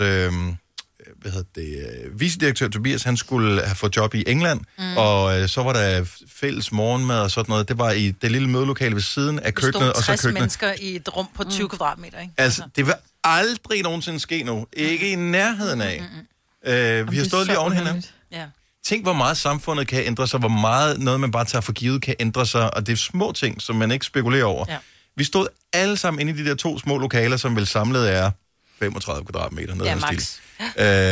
Helt oven i hinanden, og dræk mig lige noget morgenbrød, og så kan du lige skære den der krydder over til mig, og... Mm. Det kommer aldrig til at ske igen. Slik ikke det næste års tid. Ja, ja. Jeg drikker bare dit glas. Jeg gider ikke tage et nyt. Ja, altså. Præcis. Ja. Jeg leder klaustrofobi, og jeg kan i hvert fald ikke lide, når der er sådan alt for mange mennesker samlet. Så på en eller anden måde, tror jeg også, der kommer noget godt ud af det. Altså, man ikke, nu kommer vi ikke til at stå alt for klemt i toget mere. Måske. Altså, jeg ved ikke, om det kommer tilbage. Ikke? Det kunne være en rar ting, hvis man begyndte at lave regler for det der med, for det har jeg aldrig rigtig været tryg ved. Ja, motor ind i metroen, ikke? Ja, fordi det virker absurd, når man gør det. Men man tænker, hvis man er i London eksempelvis i undergrunden, der hvor man maser sig helt sammen i undergrundsbanen, så er man sådan lidt, nå, men det er sådan, man gør her. Men i Danmark, der er det sådan lidt, er det nødvendigt? Ja. Ikke?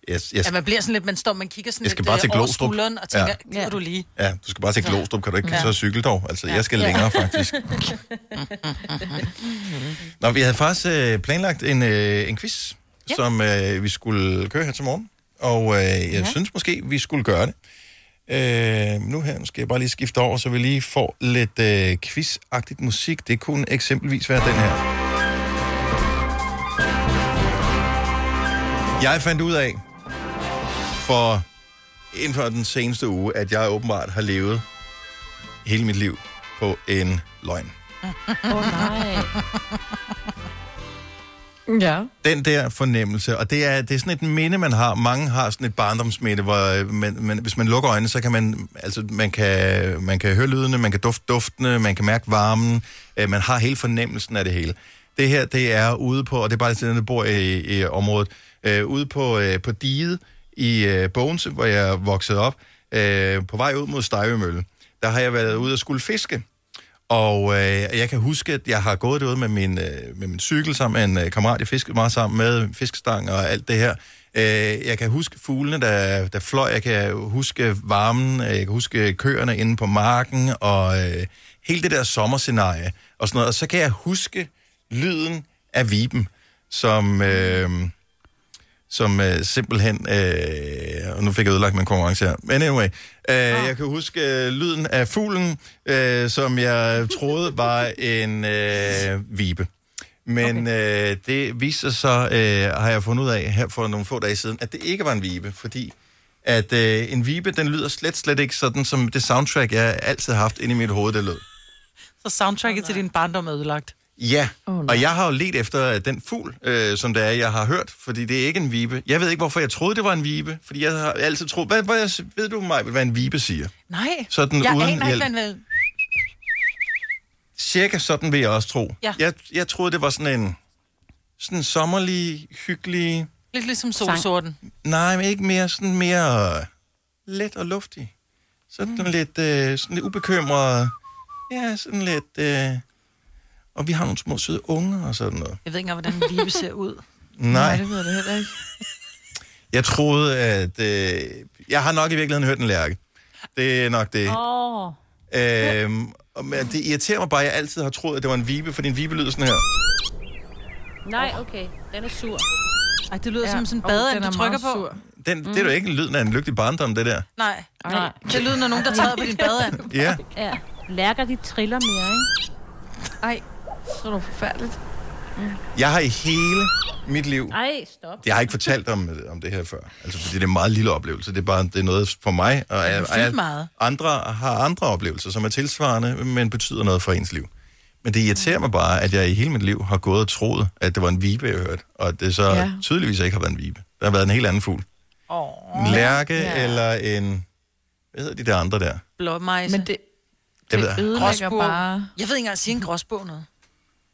Jeg tænker, jeg synes egentlig kun, at man hører en solsort. Altså, det er jo dem, der prøver os om morgenen, ikke? Jeg er lidt i tvivl, fordi jeg har også et minde, jeg føler fra min barndom af, at herude ved min far, at jeg kan høre ulen. Men så var der en, der sagde til mig, at det nok bare var en due. Og den har jeg haft med gøen. Og så blev jeg helt ked af det. Eller det var en eller anden fugl, fordi jeg troede, at jeg kunne ligge og høre uler. Ja. Altså gøen, det var... Ja, det er gøen. Ja. Og det troede jeg var gøen, indtil jeg fandt ud af, at det bare var en due, der sidder oppe i et træ. Nej, det er gøen. Ej, jeg har lige haft den igen. Hvordan ser duen sådan? Nu er det bare mig, der er ornitolog her, okay? Den har faktisk lige sagt det. Den sidder ude i et træ, men jeg har ikke lige optaget det. Men fugle kan jo godt imitere hinanden, bare for narter.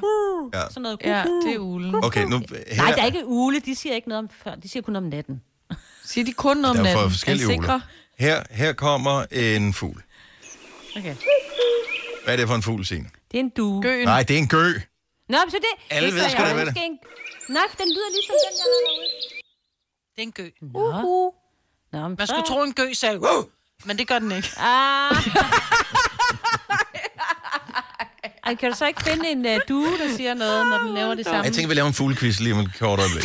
Det her er GoNova, dagens udvalgte podcast. Man er jo nærmest lykkelig inde i sin krop over at have Mai-Britt på besøg her i studiet. Jeg føler det som et besøg. Ja, men jeg føler også lidt, jeg er sådan den der gæst. Du har udgivet et nyt... hvis vi skulle have dig inde som gæst, hvad ville du så have udgivet et nyt hvad? Jeg har udgivet et nyt fagblad. Et fagblad? Ja. Omkring... Mine børn kalder mig Wiki. Ja. Jeg ved jo alt. Men... Tror du? Det er jo ligesom med Wikipedia, ikke? Man skal ikke tro på alt. Nej, og det er jo det, jeg godt kan lide, ikke? Ja, Wikipedia er jo ikke bedre end dem, som rent faktisk har været inde og skrive detaljerne. Præcis. Ja. Så du skal virkelig slet ikke anskue det som værende sarkastisk eller noget, Mai-Britt, når nogen kalder det wiki. Når dine børn kalder det wiki. Du skal bare sige... Ja. Jamen, de bliver faktisk irriteret. De driller mig, hvis det er, de siger et eller andet. Så skal man også sige, bror her, det kan man faktisk gå i forhold til sådan, hvis du gør sådan. Ja, okay, wiki. Bare, det er simpelthen så urimeligt, bare fordi... Jeg ved jo ikke, der er ikke et felt, hvor jeg ved meget om, men jeg ved lidt om meget. Ja.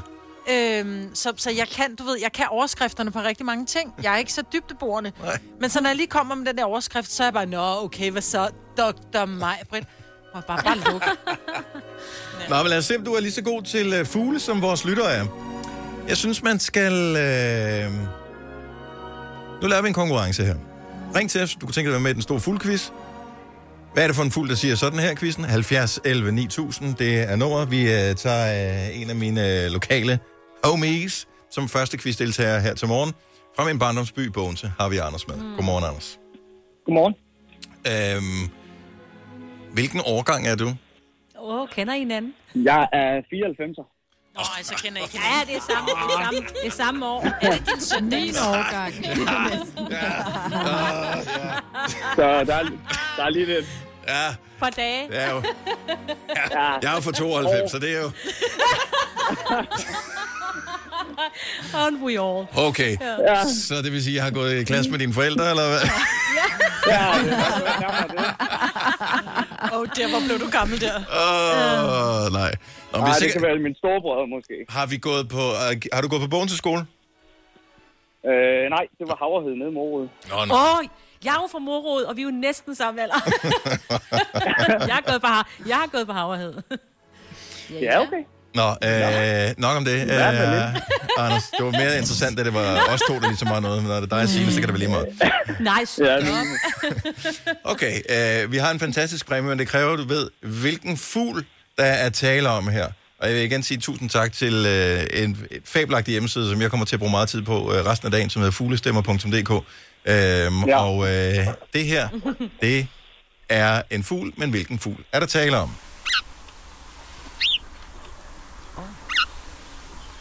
Okay. Ja.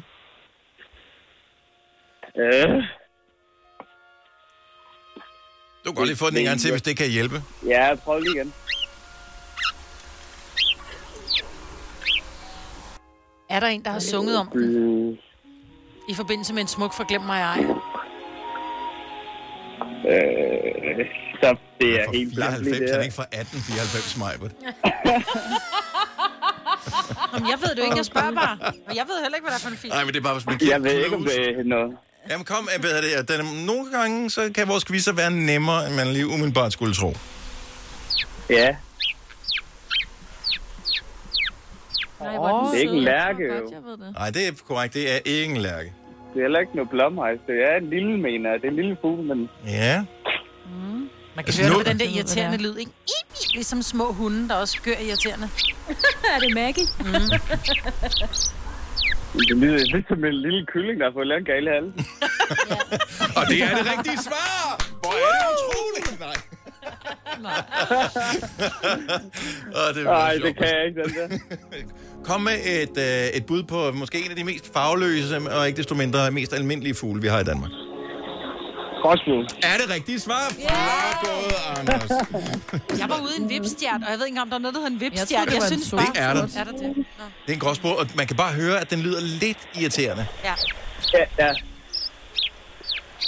Du siger en vipstjert, Mai-Britt. Ja. Jeg synes, der er jo ingen grund til at bruge hele dagen på at tale om fugle her i programmet, så er de jo heller ikke mere interessante. Men vi kan da godt lige spille lyden af... Har vi en vipstjert? Nej. Det nærmeste, vi kan komme, du kan få en vinddrossel eller en vandrefalk. Hvad vil du helst høre? En vandrefalk. En vandrefalk? Ja. Okay. Ja, den er sådan dyb i det. Ja. Det er en dyb fugl. En vandrefalk lyder sådan her. En dyb fugl.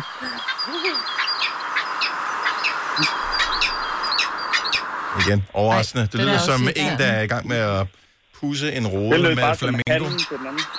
Så tager en flamingo og pusser på en rode, så er det sådan. Det var en vandrefalk. Igen, man skal ikke komme og sige, at man ikke lærer noget af at lytte til vores program. Nej, du skal ikke skue fuglen på fjerne, du.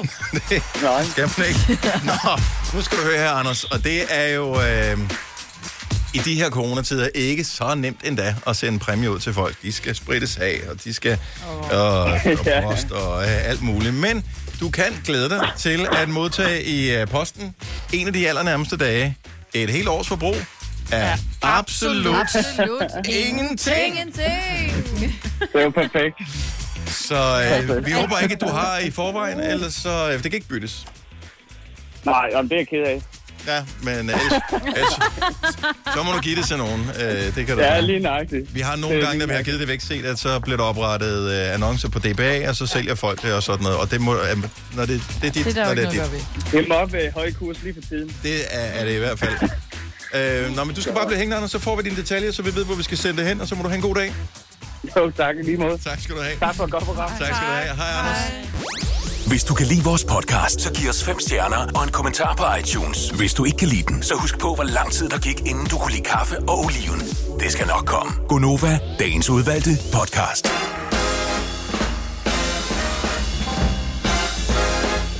Alle de knapper, man skal skrue op for, hvor der lige pludselig er folk herinde i studiet.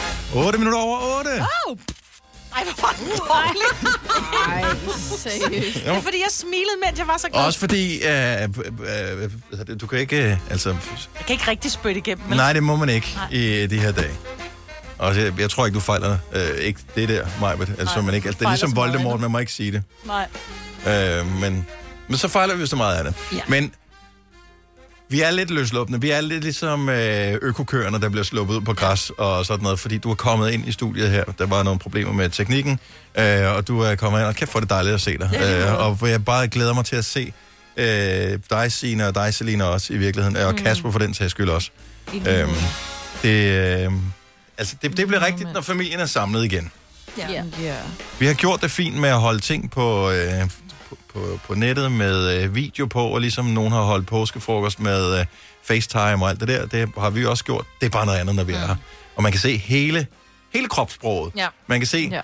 Nu kan jeg jo godt se på, at du er meget glad nu, lige nu, Mai-Britt. Du er faktisk rigtig glad. Men normalt kan man jo godt se en, der smiler med ansigtet, men som ikke smiler... Ikke smiler, men som er sur med skuldrene. Ja. Jeg er helt rank. Ja, og det savner man... i de her skærmtider, som vi er i. Ja.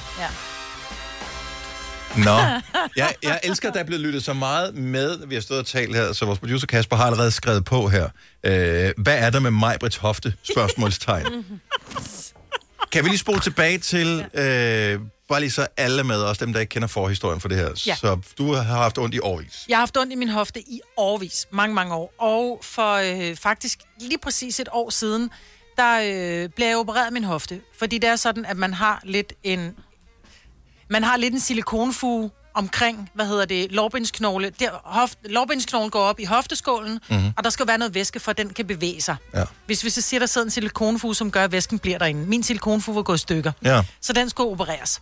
Og jeg bliver henvist til verdens bedste kirurg, som hedder Søren, og Søren, han opererer mig, alt går godt. Det er en 3 timers lang operation, så det er sådan lidt omstændigt, ikke? Så begynder min hofte at gøre ondt igen. Og jeg tænker bare, goddammit. Der var en lang periode, Crystal. Det var rigtig godt. Det var nemlig rigtig godt. Mm. Og jeg tænker, goddammit, Crystal, jeg må op, og så kan det være, jeg skal opereres igen. Jeg magter det ikke. Så jeg fik en tid i går og kommer ind til Søren, og han kigger, han laver nogle øvelser, og hvor jeg sådan, au, det gør ondt, det må du ikke. Og så siger han, hvor meget træner du?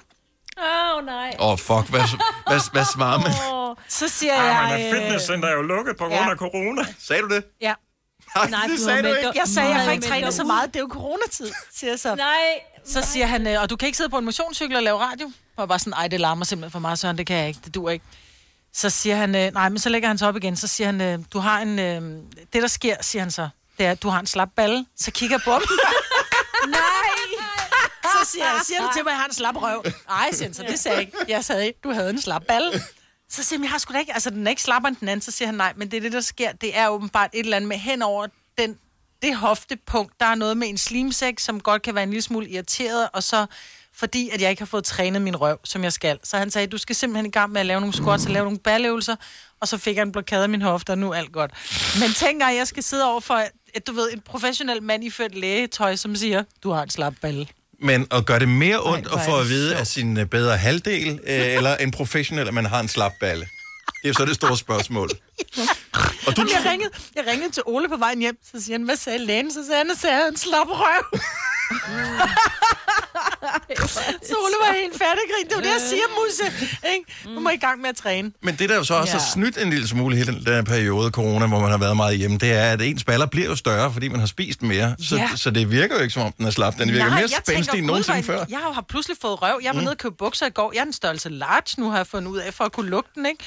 Så jeg tænkte, det går da meget godt, men jeg kan godt mærke, når jeg så prøver at lave lidt squats. Jeg synes, vi skal tilbage til at spille lidt julemusik, hvor vi squatter det første minut. Hold kæft, hvor er det? Det gør bare ondt. Og det er så virkelig kedeligt. Men det er lækkert bagefter. Ja. Må jeg øvrigt komplimentere dig, Celina? Jeg så den video. Vi lavede jo for snart et lille år siden, lavede vi en Facebook-gruppe. Jeg tror, det var i august måned sidste år, hvor vi tænkte, prøv at høre, det er jo aldrig for sent at komme i gang med sit nytårsforsæt. Det kan godt være, det var i januar, det skulle være sket, men august er også et fint tidspunkt at starte. Så den hed faktisk GoNova Scene nytårsforsæt-gruppe. Vi kan stadig nå den. Ja. Og der er masser af medlemmer der, snart små 1000 medlemmer, tror jeg, som motiverer hinanden. Nogle af dem er faldet af på den, mig for eksempel. Men andre træner eller forsøger stadigvæk at holde deres nytårsforsæt.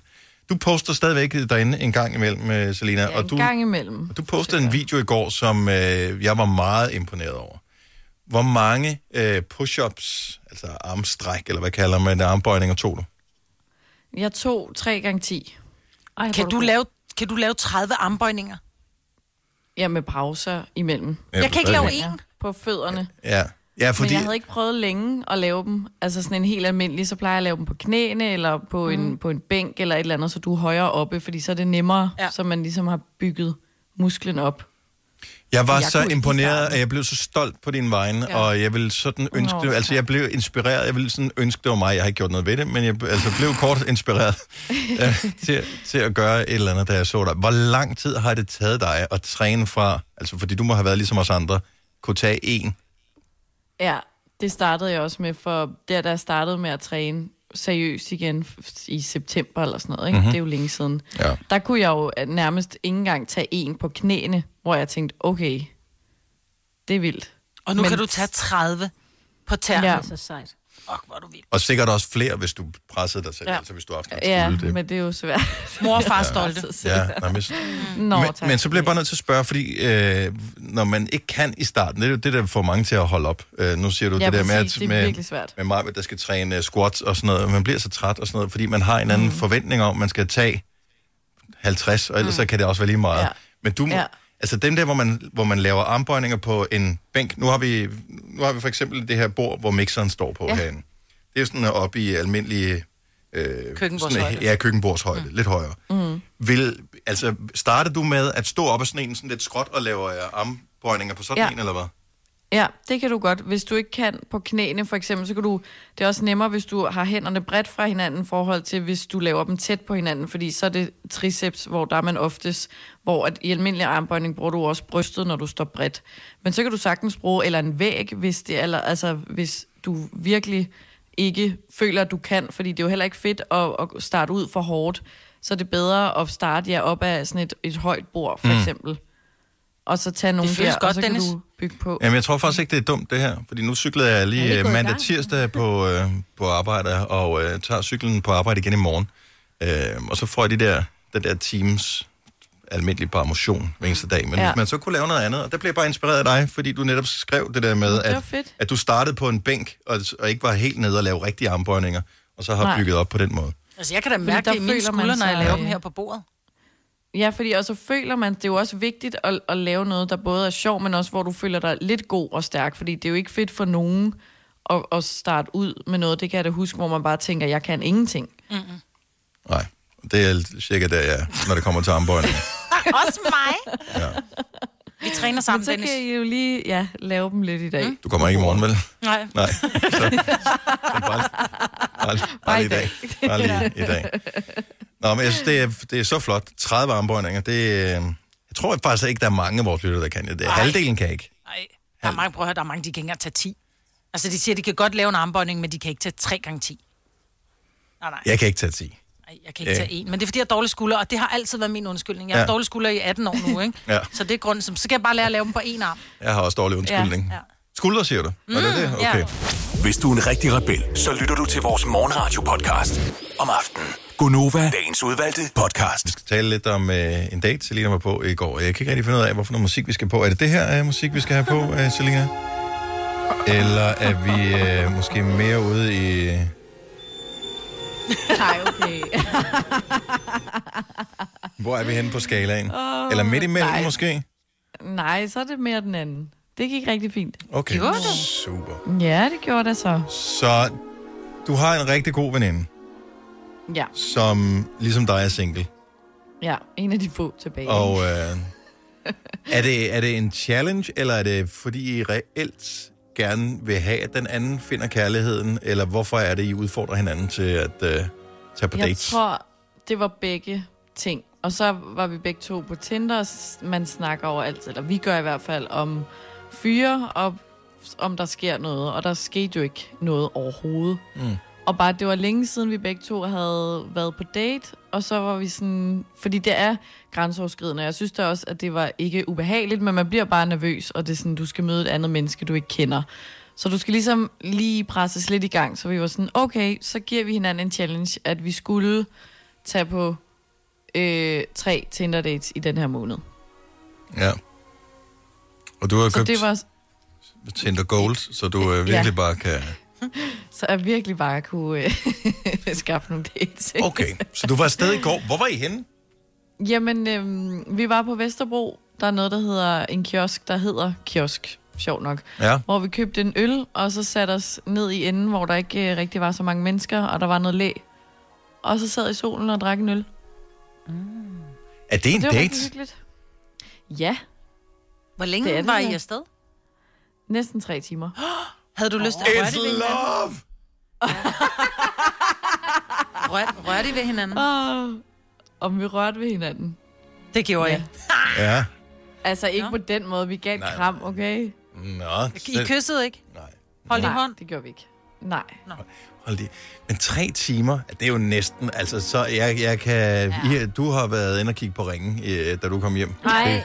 Ej, stop dig selv. Og 3-værelseslejligheder, så der er plads til barn også. Stop jer selv. Man. Fornuftig familiebil. En op er alt for lille nu. Ja. Nå, hvad så? Skal I ses igen? Det tror jeg. Altså, det var rigtig hyggeligt. Okay, nu skal jeg lige spørge lidt om de regler her. Fordi så dig og din veninde, I har aftalt 3 Tinder-dates i den her måned. Fair enough. Ja. Det her, det er 1. Tæller det for date nummer 2, hvis du tager starotten her og siger, okay, jeg mødes med ham igen, er det så date nummer 2, og så mangler du kun 1, eller er det stadigvæk den første date, og så skal du mødes med 2 andre fremmede? Ja, det må jeg jo lige høre hende om, fordi jeg begynder allerede nu at få lidt dårlig samvittighed. Mm-hmm. Altså, fordi jeg er jo ikke et svin, vil jeg selv sige. Nå. Men... Yeah. Nej, hold da over. Nej, det synes jeg ikke. Men så længe der ikke er nogen underskrevet kontrakt, så sker der jo ikke noget ved, at du mødes med andre. Nej, altså... nej. Jeg kunne, nej. Altså reelt kunne du godt gå ud og sige, så går du ud med Bjarne i morgen og med Frank i overmorgen. Hvorfor de navne? Ja, fordi de navne, Mai-Britt. Grunden til, at jeg tager de navne, er, fordi det er så usandsynligt, at det bliver sådan nogen, ikke? For så sidder der ikke en Thomas eller en Anders og tænker, hvorfor fanden snakker hun om mig nu? Ja. Så Bjarne og Frank. Ja. Ikke? Nu sidder min far og lytter med og tænker, hvorfor skal jeg nævnes i det her? Det bliver underligt at høre det her radioprogram. Ja, men jeg tænker også, at det er fair nok, når det kun er en enkelt date. Det er jo ikke, fordi det er en, jeg har datet. Men har I udvekslet telefonnumre? Nej, vi skriver over Instagram. Okay. Så er det ikke seriøst endnu. Men og det forstår jeg simpelthen ikke, og det har vi også talt om før.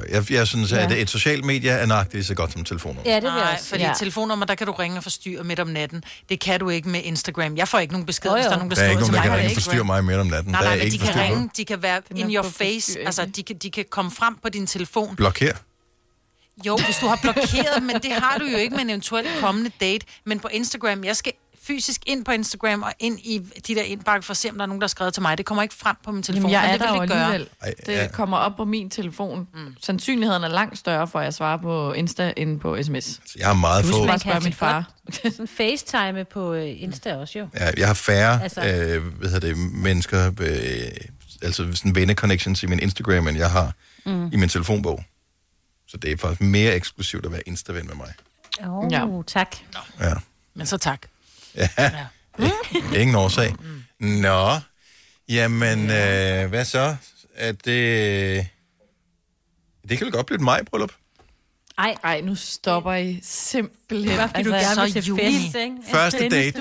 Men problemet er... Altså, mine veninder, det er simpelthen forfærdeligt. Ej, men der er flere ting i det her, Celine, du lige skal være opmærksom på. Et, den der først af dig og din veninde, som er i gang med det her eksperiment, finder en eller anden at være sammen med, vinder, fordi du kommer, eller den anden kommer til at stå tilbage og ikke have nogen kæreste. Og pludselig er det bare sådan, okay, nu skal jeg finde nogle nye venner. Fuck. Det er den ene ting. Den anden ting er, at du kan ikke slet ikke regne med dem, du er på date med lige for tiden, fordi der er så mange, der ikke har datet i så lang tid, så de synes, alle mennesker er spændende og interessante, og de vil gerne tale med dem. Så det er sådan 3 timer sammen med hende, hvad talte jeg om? Det var faktisk kedeligt, men det var mindre kedeligt, end at være derhjemme og se noget på Netflix. Ja. Du har en god pointe. Ja, så jeg ved, jeg kan ikke finde ud af det. Du skal passe på med at gifte dig lige med det samme. Men, ja, det skal jeg nok. Og sørg for at beskytte dig også. Gummi. Og ikke kramme for meget. Gummi hjemme. Ej, lille krammer. Nå, hvornår skal du på næste, siger du? Nej, det skal vi nok lade med at spørge om. Men vi taler om det i radioen dagen efter, det er sket. Ja, det, jeg lover at holde jer informeret. Godt. Tak, kan vi ikke sige det? Jo. Hvad var det for en slags øl, I drak? Mm-hmm. Det var først, drak vi en San Miguel, og så drak vi en, hvad hedder de? Den blå der. Corona? Sears? Nej. Royal? Den der, det er min yndlingsøl, og nu kan jeg ikke huske, hvad den hedder. Den hedder Kronenburg. Kronenburg, ja tak, Kasper. Den er sgu da ikke blå. Jeg synes bare, det er uhyggeligt, at Kasper, han åbenbart har stalket dig, så han ved, hvad det var. Jeg sad lige rundt om hjørnet og kiggede. Han var med jo, halløj. Han kigger. Med den anden stemme. Så Kasper, kan du bekræfte, at de ikke kyssede, at man kun krammede? Altså, det så jeg ikke, men jeg så en Kronenburg i hvert fald, og så stoppede jeg der. Okay, det er godt. Og pøj med det, Celina. Vidste du, at denne podcast er lavet helt uden brug af kunstige sødestoffer? GoNova, dagens udvalgte podcast. Det er GoNova, klokken den er 8.39 med Mai-Britt herinde i studiet. Som du rykker tættere og tættere på mig. Jeg er ikke helt tryg ved det. Jeg rykker en lille smule væk. Sådan der. Og Signe, som er derhjemme, og Celina, som også er derhjemme. Og vi talte faktisk om, Celina, at du måske ville komme ind i radiostudiet sammen med mig i morgen. Prøv at høre, det var sjovt. Vi talte også til hende før, der svarede hun heller ikke. Du har muted os, Celina, fordi du gjorde et eller andet før, så du skal lige gå ind. Sur på jeg har muted. Sådan, der var du. Jeg har virkelig siddet og snakket til, og jeg tænkte, hvor er det træls. Nå. Det stopper fra i morgen så jo. Okay, men der var flere ting, som vi spurgte om, som du ikke svarede på, vi bare tænkte. Hun er nok god. Ja. Nå, men kommer du i studiet her? Har du fået lov? Ja. Fremragende. Så er det godt, jeg ikke kommer i morgen. Så havde vi været for mange. Og du flytter, hjem også. Du har boet i Østfløjen hos Papa Frises kæmpe hus i Vedbæk. Ja. Siden hjemsendelsen her for mange uger siden. Var det? Ja, det 2 måneder. Ja, nej, det må være mere. Det er næsten 2 måneder. 2 måneder, ikke? Jeg ved ikke, om det er bare mig, men har I lagt mærke til det sammentræf, at nogen begyndt at Tinder-date igen, og så rykker hun pludselig hjem? Ja. Det er også lidt påfaldende, at hun ikke vil bo hos far, samtidig med, hun dater. Ja, han skal ikke vide alt. Nej. Nå, men der er jo et lille problem forbundet med det, Celina. Det er, at du har jo en agurk liggende i det køleskab, som du under ingen omstændigheder må flytte rundt på. Nej, fordi men vi det har... bliver ingen problem. Ingen problem, kein problem. Jamen, du skal vel have noget mad? Ja, men jeg behøver da ikke at bruge nederste skuffe. Nej. Tanken overfor har også åben, ikke? Den er ikke lukket. Ja. Godt sammen. Så kan vi dagligt tjekke ind på status på agurken. Bare lige hvis du er ny til programmet her, så har vi altid undret os over, hvor lang tid går der egentlig fra agurken, den har fast sæson, til den bliver til vand inde i den der agurkepose.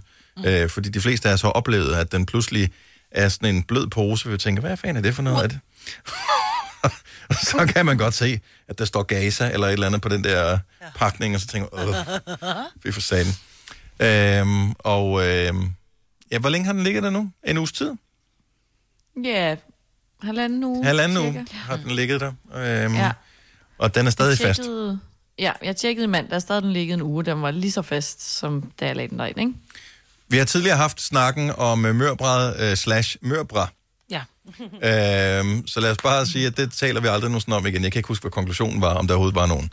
Men jeg er kommet til at tænke på noget andet med det her dejlige stykke kød. Og det er nogle gange, når man køber eller går forbi skiltet med tilbud på mørbræd. Jeg så det så sent som forleden dag. Så står der mørbræd, et eller andet bla bla bla, 300 kroner uden bimørbræd. Og så tænker jeg, skal jeg føle mig snydt over, at det er uden bimørbræd, eller er det en fordel, det er ikke er med bimørbræd, og hvor vigtigt er det med den? Altså smerten er det samme. Hvad fanden er det for et produkt? Kan man købe bimørbræd bare for sig selv, uden at få mørbræden med, fordi det må jo eksistere altid. Jeg ved ikke noget om det der mørbræd. Har vi nogen professionelle, der ved noget om det her? Ej, der må være en slagter, der kan ringe ind, men jeg tænker, gud, det havler. Jeg tænker, at ligesom der er binyrer, altså det må være noget, der sidder, der sidder i nærheden af mørbræden. Ja. Om det er ekstra guf, man lige får med, eller hvad? Men jeg tænker, nogle gange, når jeg har købt en mørbræd, så er den ret stor. Ja. Altså så er den ret stor, så i enden sidder der en kæmpe klump, som godt kan ligne lidt noget, der hænger nedenunder, mænd har. Og andre gange, der har du den bare helt rent, hvor det bare er sådan en tynd en. Så jeg tænker måske, den der store klump, som godt kunne være posen, at det er bimørbræden. Det er svært at sige, Også fordi allerførst, når man tænker over bimørbræd, så tænker man, jamen, hvor meget kød kan der være på sådan en lille insekt? Jeg har glædet mig siden i går til at komme med den joke. Jeg giver mig selv dænge for den her. Og hvor var det sørgeligt. Ej, lol. Men det, når du har tænkt for længe over dem, så falder de bare til. Nej, det var fantastisk. Jo. Der er mindst 5 af vores lyttere, der sidder og tænker, det er kraftigt en god joke, det der. Og kæft, det er sjovt. Det er det, den fortæller jeg til nogen i dag. Nej, Michael lagde røret på. Ja, han ringede ellers lige ind til tidligere slagter. Man behøver ikke være professionel slagter, hvis man bare ved, eller tror, man ved, eller måske har hørt nogen tale om bimørbræd, eller har læst det, googlet det. Hvad ved jeg? Så man er altid velkommen til programmet her. Kødspiser, altså, jeg ved, jeg har en kammerat, der hedder Søren. Han er verdens bedste slagter. Han lytter altid med. Hvorfor ringer du ikke ind, Søren? Ja, jeg ved det ikke. Vi har Alex fra Holstebro med i stedet for. Godmorgen, Alex. Godmorgen. Du er rent faktisk uddannet slagter, så man må formode, at du har lidt input med hensyn til sådan en bimørbræd. En lille smule måske. Ja. Jamen altså, at du skal ikke føle dig snydt over, at den ikke er med, fordi at det er altså lidt mere sejt, så du kan ikke rigtig bruge det til så meget. No. Man kan godt spise det, men de fleste, de skærer det fra. Nå. No. Så det vil sige, når de siger uden bimørbræd, så er det mere regulært, det produkt, man køber, så der er mindre spildkød. Ja, det er næsten ligesom, når du køber mørbræd, når den er pusset til. Altså, at du får uden bimørbræd, du skal ikke bruge den til noget alligevel. Nej. Så de mørbræd er bare mere tilberedt, kan man sige, til dig. Ja. Og den der klump, der er i enden, det er hovedet, så det er rigtig mørkt. Så den skal være på. Den skal sidde der. Okay. Hovedet? Ja, den der klump, det er mørbrødhovedet. Nå, okay. Den er refereret til som posen. Ja. Ja, jeg troede, det var den anden ende, og så er det pludselig, men måske man lige skal tjekke op på præcis, hvordan anatomien er, hvor den er skåret ud fra. Hvor sidder mørbræden på sådan en ko? Nede ved lænden. Ja. Nå, okay. Hen over ryggen. Ja, så den har 2. Ja. Men jeg er stadigvæk ikke helt med, så binyen, ja, bimørbræden, jamen altså, det er en tynd streng af kød, som sidder på siden af mørbræden, som er lidt mere senet og sej i det. Okay. Den hiver man simpelthen fra som regel. Og det er den, man så laver hakket oksekød af, for eksempel? Ja, det kan du sagtens gøre. Mm. Okay, så bliver vi sgu da meget klogere på det der. Så det er godt, det er uden binyren. Ja, nej, du bliver ved med at sige binyren. Ja, jeg ved ikke. Nej, men hun har fået binyre på hjernen. Mørbrand, det hedder det vist bare fordi, at det er en lille del af mørbrand. Det er ikke rigtig mørbrand, så det er mere sådan ligesom biprodukt. Ja, så ligesom binyrene. Jeg bliver til gengæld jeg bliver forvirret over din dialekt, Alex, fordi du er fra Holstebro, men du lyder jeg vil ikke placere dig for Holstebro. Er du tilflytter? Nej, det er jeg ikke. Jeg bor vestpå. Okay. Og der er jeg blevet født her vestpå også. Nå, jamen synes, så må det lyder meget holstebrosk. Synes du det? Okay, jamen det kan godt være. Så planen jeg ved heller ikke hvad noget om hverken dialekt eller bimørbrød eller noget som helst andet. Så fint, jeg tjekker bare ud for nu. Alex, tak for hjælpen. Jamen, tak for godt program. Tak skal du have. Hej. Hej. Vi har lige en kok med her. Vil han tilberede en bimørbræde, eller hvad han synes, at det er kedeligt? Godmorgen, Peter. Godmorgen. Så du er kok, og står med noget bimørbræde. Er det noget, du tænker, det er til svigermor, eller hvem er det til? Nej, det er til hunden, ikke? Det er til hunden. Og det er til hunden. Det er smart. Ja, så det bliver han ret glad for, men det kaldes for pus. Du kan ikke bruge det til en skid. Du kan kun bruge det til at blande op til hakkekød, ikke? Mm-hmm. Okay, så vi skal... Hvis du skal købe det, så køb den pusset, altså med uden bimørbrand på, ikke? Yes, så bliver kiloprisen typisk også lidt højere, men problemet er, når man køber en mørbrad, altså man slagter den altid selv lidt for meget i forhold til, hvad en professionel slagter eller kok vil gøre. Det er sådan lidt, hvis du er dygtig, så kan du godt bruge en skarp kniv, men hvis du ikke er så dygtig, så brug en sløv kniv, fordi så skærer du ikke ned i kødet. God idé, så ridser man, og så holder man bare kniven op mod scenen. Ja, præcis. Det er jo sgu meget smart. Og kan få blive klog igen i dag, mand. Nu har vi det sgu sindssygt, når man snakker med Peter, ikke? Vi har lært noget i vores program. 3 dage i streg. Det er den vildeste streak. Jamen. Fantastisk. Tak skal du have. Ja, man kan have en god dag, og tak for det hele. Tak skal du have. Hej, Peter. Vi har Jacob Mohr med fra Veststudiet. Hej, Jacob. Hej. Halløjsa. Det er mange bare at sige tak til mig. Bliver du klogere på det hele? Ja, det må man sige, altså, fordi det er jo noget af det værste, jeg ved i hele verden, det er, at jeg skal pusse en mørbrad. Altså, det er faktisk derfor, jeg nogle gange undgår at gå i gang med at lave det. Altså, det er simpelthen, fordi jeg står og tænker, skal jeg nu til at stå og skære? Jeg synes, jeg elsker det. Ja, det virker så eksklusivt at få lov til at røre ved... Nå, vi skal lige tale med, jeg kan ikke stå for det her, en hesteterapeut, der ringer til os. Godmorgen, Jeanette. Godmorgen. Altså, det er jo lidt sjovt sådan med de her muskler, ikke? De hedder jo det samme, uanset om vi taler om mennesker eller dyr. Ja. Og i forhold til den her mørbrad, så er det, hvis at man sidder derude og tænker, hvad er det for en muskel? Så er det psoasmusklerne. Og dem har vi 2 af, så jeg tænker lidt af det, der sker, uden at jeg sådan er helt sikker på det, fordi udskæringsmæssigt, det er ikke så tit, at jeg lige skærer i nogen... Nej, hverken slagter køer eller heste. Mm-hmm. Men... Det er simpelthen psoasmusklerne. Dem har vi 2 af. Vi har den store muskel af dem, der hedder psoas minor, og så har vi den lille, der hedder psoas major. Og de sidder ligesom på undersiden af bækkenet og op til lænden. Så når at vi skal lave de her bækkenbevægelser, altså lave et kip i bækkenet, så er det faktisk de muskler, der går ind og ligesom trækker sammen og får os til at kippe i hele kroppen. Så der, når man sidder, Jeanette, sammen med en dejlig dame, og lige lader hånden køre ned ad ryggen på hende, der hvor hun tænker, nu kommer han lidt for tæt på, det er faktisk mørbrøden. Ja, den sidder så på indvendig side, så den har egentlig fat på indvendig side af lænden i stedet for og ned til bækkenet. Så den ligger ikke på, hvad skal man sige, ydersiden af ryggen, men på indvendig side, så det er den, man bruger, når man... knaller. For eksempel, det kan da godt være, at den også bliver brugt der. Det skal jeg ikke kunne sige. Men i hvert fald, når man laver nogle bækkenkip eller bevægelse på den måde, så er det der, man ligesom bruger den muskel blandt andet. Det er knaldebevægelsen. Altså, når du laver, det kommer ret på, hvad stilling man er i, tænker jeg. Det er rigtigt. Det er selvfølgelig rigtigt. Men her er vi jo ude i dyreverdenen, så det må være en... doggy eller horsey-style, eller hvad vi kalder den, ikke? Horsey-style. Nu er hun jo hesteterapeut, så... For det her, det er det bedste program. Jeg har slet ikke lyst til, at vi skal stoppe i dag. Altså, vi skal bare blive ved. Shit, det er fantastisk, det her. Jamen, det er i hvert fald der, den sidder, hvis nogen var nysgerrig, eller hvis nogen var... mere nysgerrig på, hvad det var for nogle muskler i hvert fald. Det vil det lade i hvert fald. Hvor er det fremragende det her, Jeanette. Tusind tak, fordi du ringede til os. Selv tak. God dag. I lige måde. Tak, hej. Det her er GoNova, dagens udvalgte podcast. Det var det.